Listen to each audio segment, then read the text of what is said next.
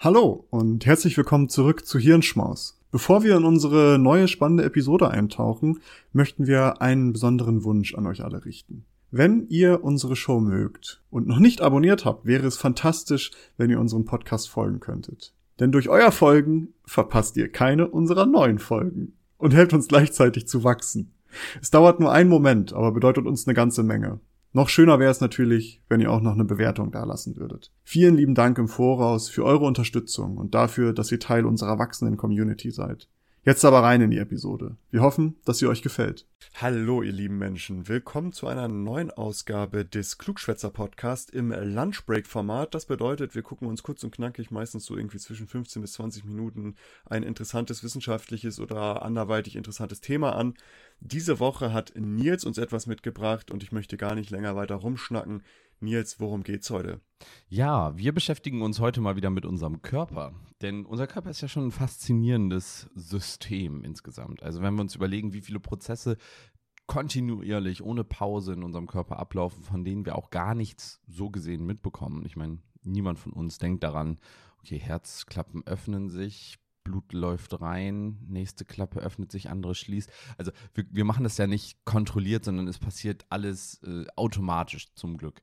Atmung, das ist ja auch so ein verrücktes Ding. Sobald man sich über die Atmung Gedanken macht, da wird es dann irgendwie, da merkt man auch, oh, okay, das läuft alles automatisch zum Glück.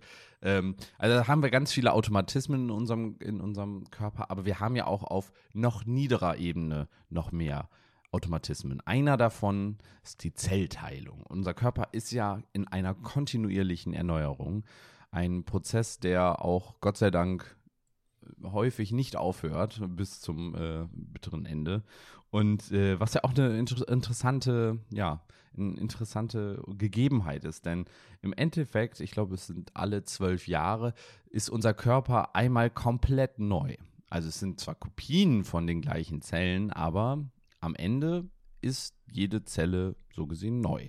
Was irgendwie interessant ist, weil ich fühle mich nicht alle zwölf Jahre, als wäre ich ein komplett neuer Mensch, aber im, auf Zellular, äh, Zellu Zellebene bin ich, bin ich so gesehen ein neuer Mensch und du auch. Also das finde ich ganz spannend.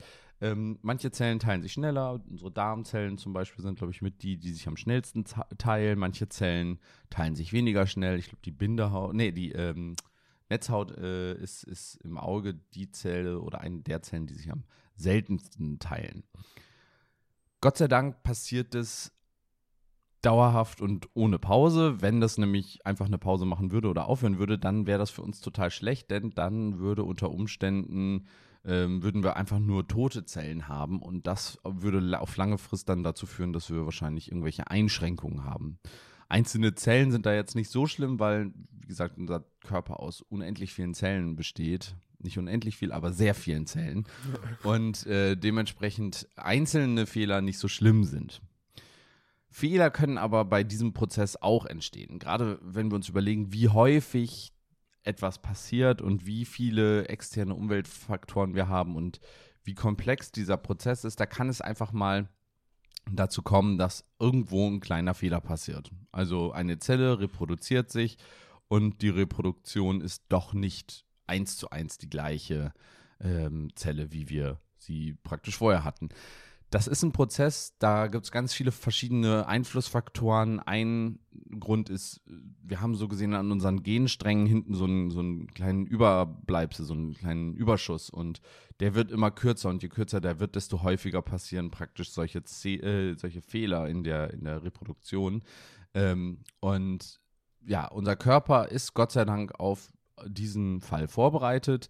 Äh, grundsätzlich sind solche Mutationen, Zellmutationen, was total normales und eigentlich auch gut. Ich meine, nur durch Mutationen sind wir vom Affen zum Menschen geworden oder überhaupt von, von einem Einzeller zu einem Mehrzeller und so weiter. Also Mutationen sind erstmal jetzt nichts Schlimmes, sondern etwas vollkommen Normales und äh, evolutionär auch irgendwie Standardding. Gut, sage ich mal, im Menschen vorhandene Zell, äh, also Mutation, ist jetzt vielleicht nicht zwingend äh, der Treiber der Evolution gewesen, aber erstmal nichts Schlimmes.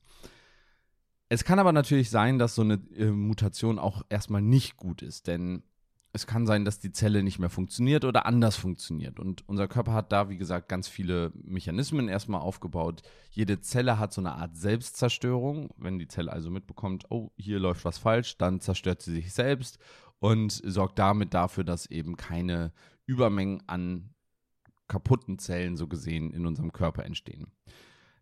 Falls dieser Faktor aber mal nicht funktioniert, und das kann natürlich sein, wenn nämlich zum Beispiel genau diese Funktion mutiert hat, ähm, dann hätten wir eine Zelle, die ist falsch, die ist da und die geht nicht weg. Dann kommt nämlich der nächste, das nächste Schutzsystem und das ist unser Immunsystem. Unser Immunsystem guckt nämlich auch kontinuierlich, was sind hier für Zellen, sind hier Zellen, die falsch sind. Und wenn sie das entdeckt, dann äh, ab dafür. Dann wird, das, äh, wird die Zelle auch zerstört. Auch das ist ein äh, total cooles System, was unser Körper hat. Funktioniert auch sehr gut. Kann aber auch sein, dass da eine Mutation vorliegt. Oder vielleicht sogar beide Mutationen. In dem Fall hat man dann das Problem, dass äh, eine Zelle nicht von unserem Immunsystem an, äh, also zerstört wird und sich auch nicht selbst zerstört und erstmal da ist. Und die ist falsch. Und jetzt kann es natürlich dazu kommen, dass diese Zelle sich auch noch vermehrt. Und auf einmal haben wir einen Tumor. So ungefähr entsteht Krebs. Wir haben ja. auf einmal einen Tumor, der ein, ein, eine Zellmenge, die sich vervielfältigt und die ähm, ja praktisch nicht von unserem Immunsystem ähm, oder von, von, von der Zelle selbst irgendwie zerstört wird. Und solange das Immunsystem da nichts macht, wächst dieser Tumor unter Umständen auch weiter. Dabei kann man halt also wir kennen vor allen Dingen diese schnell wachsenden Krebssorten, äh, weil eben die zu einem Problem werden. Wenn du einen Krebs hast, der sich kaum reproduziert, dann hast du vielleicht irgendwo einen winzigen Tumor, aber du wirst höchstwahrscheinlich davon niemals was mitbekommen, weil er eben zu klein bleibt. Also wenn das nur so eine Handvoll Zellen sind, die sich da vielleicht dann äh, reproduzieren, dann ist das so. Wenn so ein, ein Tumor oder so ein, so ein Zellhaufen sich schnell fortpflanzt, oder schnell vermehrt, dann führt das dazu, dass wir an dieser, an dieser Stelle deutlich mehr Zellen haben, als das vorher eigentlich der Fall war. Aber auch Zellen brauchen Nährstoffe. Das heißt, unser Körper muss oder die, diese Tumore brauchen dann praktisch mehr Nahrung. Das heißt, sie, sie, sie zapfen so gesehen die Blutzufuhr an, es entstehen unter Umständen neue Blutzufuhren und auf einmal kann dieser Krebs noch schneller wachsen und mehr wachsen. Das heißt, so entsteht Tumor. Jetzt haben wir kurz eben das abgehakt. Jetzt kommen wir zum eigentlichen Thema dieser Folge. Sieben Minuten sind um und endlich landen wir bei einem tatsächlichen Thema. Wenn man sich das jetzt überlegt, dann müsste man ja eigentlich sagen, okay, Zellen teilen sich, Zellteilungsfehler führen zu Problemen und irgendwann zu Tumor. Dann muss doch eigentlich eine Maus deutlich weniger Krebs haben als ein Elefant oder als ein, äh, ja, zum Beispiel Blauwal. Aber in der Realität ist das nicht so. Wir haben also eine paradoxe Situation, dass Tiere mit oder Lebewesen mit deutlich mehr Zellen deutlich seltener an Krebs sterben. Und dafür gibt es verschiedene Hypothesen. Erstmal muss man dazu sagen, es ist ein Paradoxon. Es gibt Hypothesen und es gibt ja, Indizien, die dafür sprechen oder die, die das erklären können. Aber abschließend erklärt ist das noch nicht, warum das so ist. Wir haben zum Beispiel in allen Tieren oder in allen Säugetieren äh, Tumorsuppressorgene. Das sind Gene, die eben dafür sorgen, dass dieses Zellwachstum in den richtigen ähm, Bahnen läuft. Das heißt, ähm, unkontrolliertes Zellwachstum wird praktisch verhindert.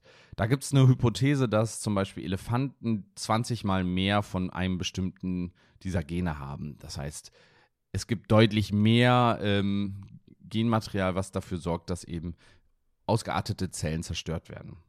Am Ende lässt sich aber auf jeden Fall schon mal zusammenfassen, dass Labormäuse, 46 Prozent von diesen Labormäusen sind mit Krebs gestorben am Ende. Bei Hunden geht man davon, oder gab es mal eine Erhebung, da sind 20 Prozent der Hunde am Ende mit Krebs gestorben, bei Menschen sind es ungefähr 22 Prozent.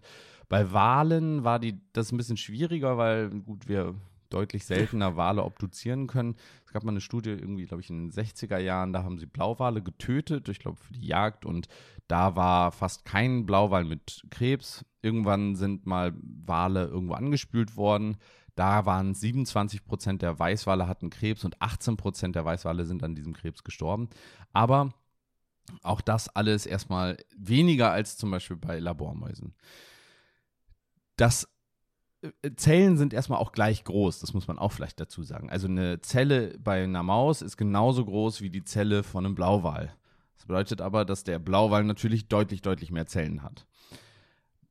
jetzt gibt es noch weitere äh, Hypothesen, warum das eine Rolle spielt, äh, warum das äh, Blauwale, Blauwale, Elefanten, Nashörner, Giraffen deutlich seltener Krebs haben als Labormäuse oder Schweinsnasen, Fledermäuse. So, das ein Faktor ist nämlich noch die Evolution, das ist eine Theorie, denn ähm, würden, also würde ein Elefant deutlich häufiger äh, oder deutlich schneller oder genauso häufig Krebs bekommen wie eine Maus, dann würde er ja wahrscheinlich deutlich schneller sterben, würde aussterben. Das heißt, unser, der, dass die Elefanten evolutionäre Strategien entwickelt haben oder ausgeprägt wurden, die dafür sorgen, dass da ähm, eine, ein Schutz vorliegt. Ein so ein Punkt ist, es gibt wohl so Checkpoint-Proteine, ähm, die ähm, im Zellzyklus dafür sorgen, dass eben da nicht unkontrollierbares Wachstum ist. Eins davon ist das P53. Ähm, ich werde jetzt nicht weiter da reingehen, keine Sorge, aber wichtig ist, das ist praktisch ein,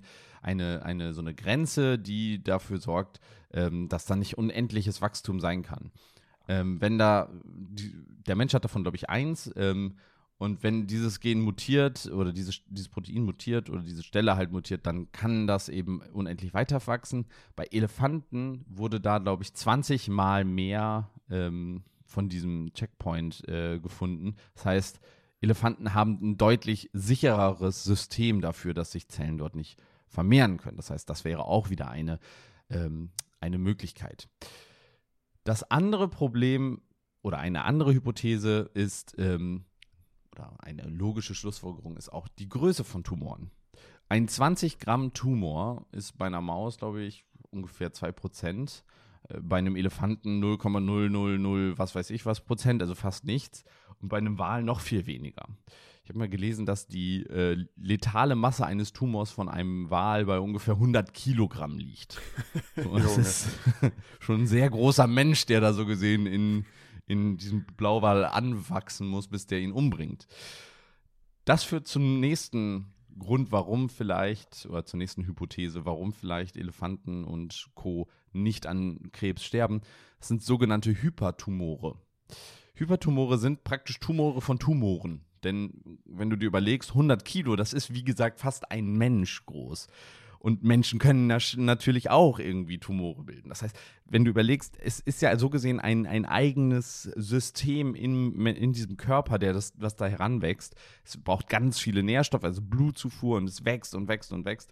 Und es vermehrt sich ja auch. Und es ist ja sowieso schon anscheinend sehr mutagen. Das heißt, es könnte sich da auch wieder Mutationen bilden, die eventuell dazu führen, dass sich ein neuer Tumor, der nicht mehr mit dem alten Tumor zusammenarbeiten will, ähm, entsteht und unter Umständen ist der dominant gegenüber des alten Tumors, nimmt also die Blutzufuhr stärker auf und sorgt dafür, dass der alte Tumor abstirbt. Das heißt, der alte Tumor wächst bis zu einem gewissen Punkt, es bildet sich ein neuer Tumor, der saugt so gesehen die Nährstoffe vom alten Tumor ab. Der alte Tumor stirbt, der neue Tumor wächst, bis dort wieder ein neuer Tumor entsteht, der den alten mittelalten Tumor dann so gesehen auch wieder auffrisst. Und so wiederholt sich das alles. Und eventuell ist ein, ein äh, Blauwal voll mit kleinen Tumoren, aber die sind so egal, weil sie einfach nicht groß genug sind, dass sie irgendeinen Schaden anrichten können und sie sterben, bevor sie ähm, so groß werden, dass praktisch der, ähm, ja, der Mensch, äh, der, das äh, Lebewesen darunter einen Schaden nimmt ja, Menschen sind leider nicht so groß, dass sie einen 100 Kilo Tumor irgendwie überstehen können und leider ist der Mensch schon relativ kompakt gebaut. Das heißt, wenn bei uns irgendwas wuchert, dann ist es schon leider relativ schnell der Fall, dass es zu einem Problem wird. Aber es ist interessant und darin besteht auch ein Forschungsansatz, herauszufinden, warum das bei eben solchen großen Säugetieren nicht so gefährlich ist, also Krebs. Weil wenn wir das herausfinden, dann könnte man das auch in die Forschung übertragen.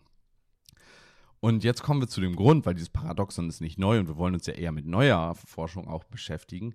Warum reden wir darüber? Jetzt kürzlich hat eine, äh, gibt es, gab es eine neue äh, hier klinische Studie oder vorklinische Studie, die gezeigt hat, dass es ein, also sie haben ein neues Medikament erforscht und das hat eben praktisch eins dieser Probleme, die ich vorhin besprochen hat, führt es halt wieder oder, oder löst es in Anführungsstrichen, nämlich, dass unser Immunsystem die Krebszellen nicht erkennt. Da gibt es, ähm, es gibt wohl dieses Krass-Protein praktisch, das ist ähm, ein so, ein so ein Oberflächenprotein und die Behandlung von Tumoren mit diesem Cas-Protein ist bisher relativ kompliziert und es gab bisher noch kein Medikament, was da irgendwie geholfen hat. Und die haben jetzt ein neues ähm, ähm, ja, Medikament entwickelt, das praktisch so eine, sie nennen das Eat Me Flag an äh, an diesem Protein setzt. Und im Endeffekt sorgt dieses Medikament dafür, es geht durch den Körper, sucht diese Tumore und markiert sie praktisch und unser Immunsystem übernimmt dann selbst wieder die, ähm, ja, das Abbauen dieser, ähm, dieser Tumore. Also im Endeffekt nutzt dieser, diese Behandlung das sowieso schon vorhandene System und führt nur dazu, dass diese Fähigkeit, die eigentlich vorhanden ist, nämlich das Erkennen von diesen Tumoren, dass die wiedergewonnen werden kann. Und das ist eine ganz interessante Herangehensweise. Wie gesagt, es ist vorklinisch und wahrscheinlich dauert das noch sehr lange und vielleicht schafft es auch gar nicht durch die klinische Studie. Aber erstmal ist es eine ganz interessante neue immunologische Herangehensweise, um Krebs irgendwie ähm, anzugehen. Und es zeigt halt, dass dieses Paradoxon und diese Herausforderungen, die da gelten, ganz interessant auch gelöst werden können. Die Forschung an diesem ähm, Krebsparadoxon, das auch Petos-Paradoxon oder Petos-Paradox heißt, ähm, die geht auch weiter, weil es eben auch ein ganz interessantes Thema ist. Ähm, da werden vor allen Dingen auch Elefanten und, äh, ähm, und, und äh, andere große Landsäugetiere erforscht.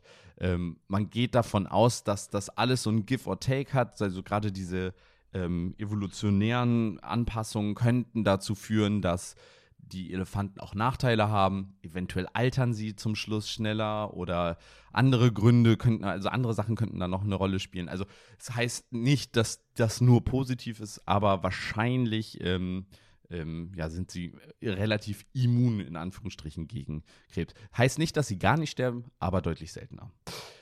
Ja, das war es eigentlich schon. Das war jetzt ein krasser äh, 16-Minuten-Take von dir. Krass, ich, ich habe einfach gar nichts gesagt, fällt mir gerade auf. War aber auch sehr interessant.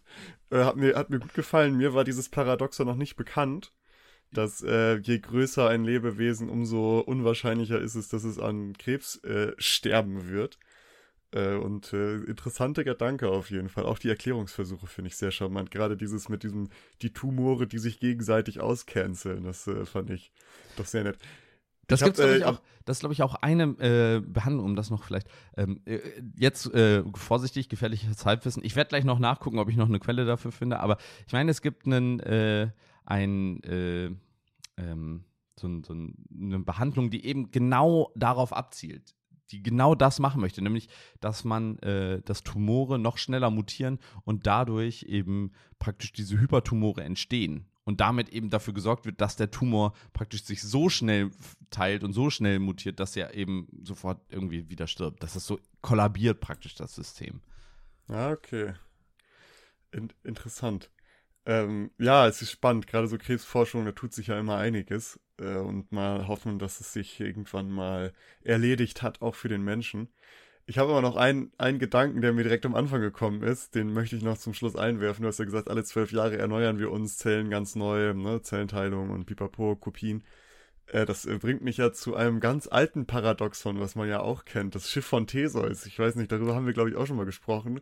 Ist die Frage, wenn man ein Schiff hat und man tauscht nach und nach alles aus ja. und irgendwann hat man alles ausgetauscht, das Schiff ist da und man baut dann aus diesen Dingen, die man ausgetauscht hat, also aus dem alten Mast, aus den alten Planken, wieder ein Schiff aus. Was ist denn das Original? Das könnte man sich jetzt natürlich bei Menschen auch vorstellen. Stell dir vor, wir hätten so einen Zellhaufen von all unseren alten Zellen von vor zwölf Jahren und daraus bauen wir uns einfach komplett nach.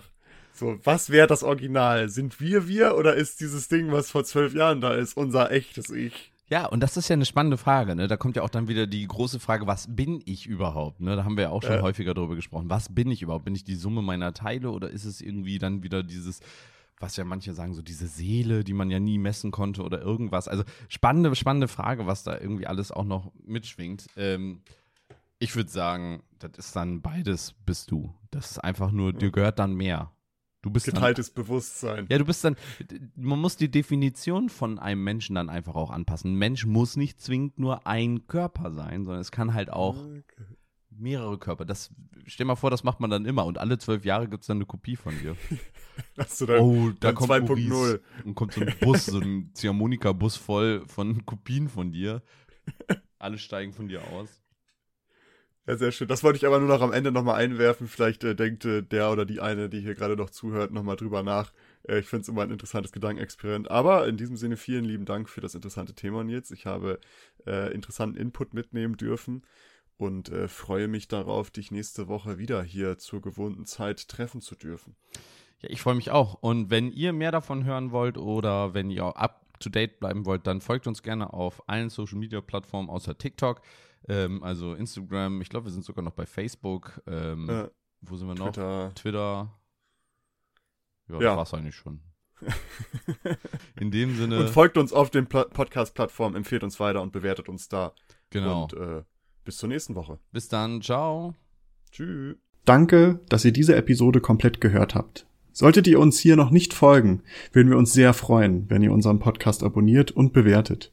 Wir stecken viel Arbeit in dieses Projekt und freuen uns über jedes Feedback. Folgt uns gerne auch auf Instagram und oder Twitter, wenn ihr absolut nichts mehr verpassen wollt. Links dazu findet ihr in der Episodenbeschreibung. Danke für den Support, hoffentlich bis zum nächsten Mal.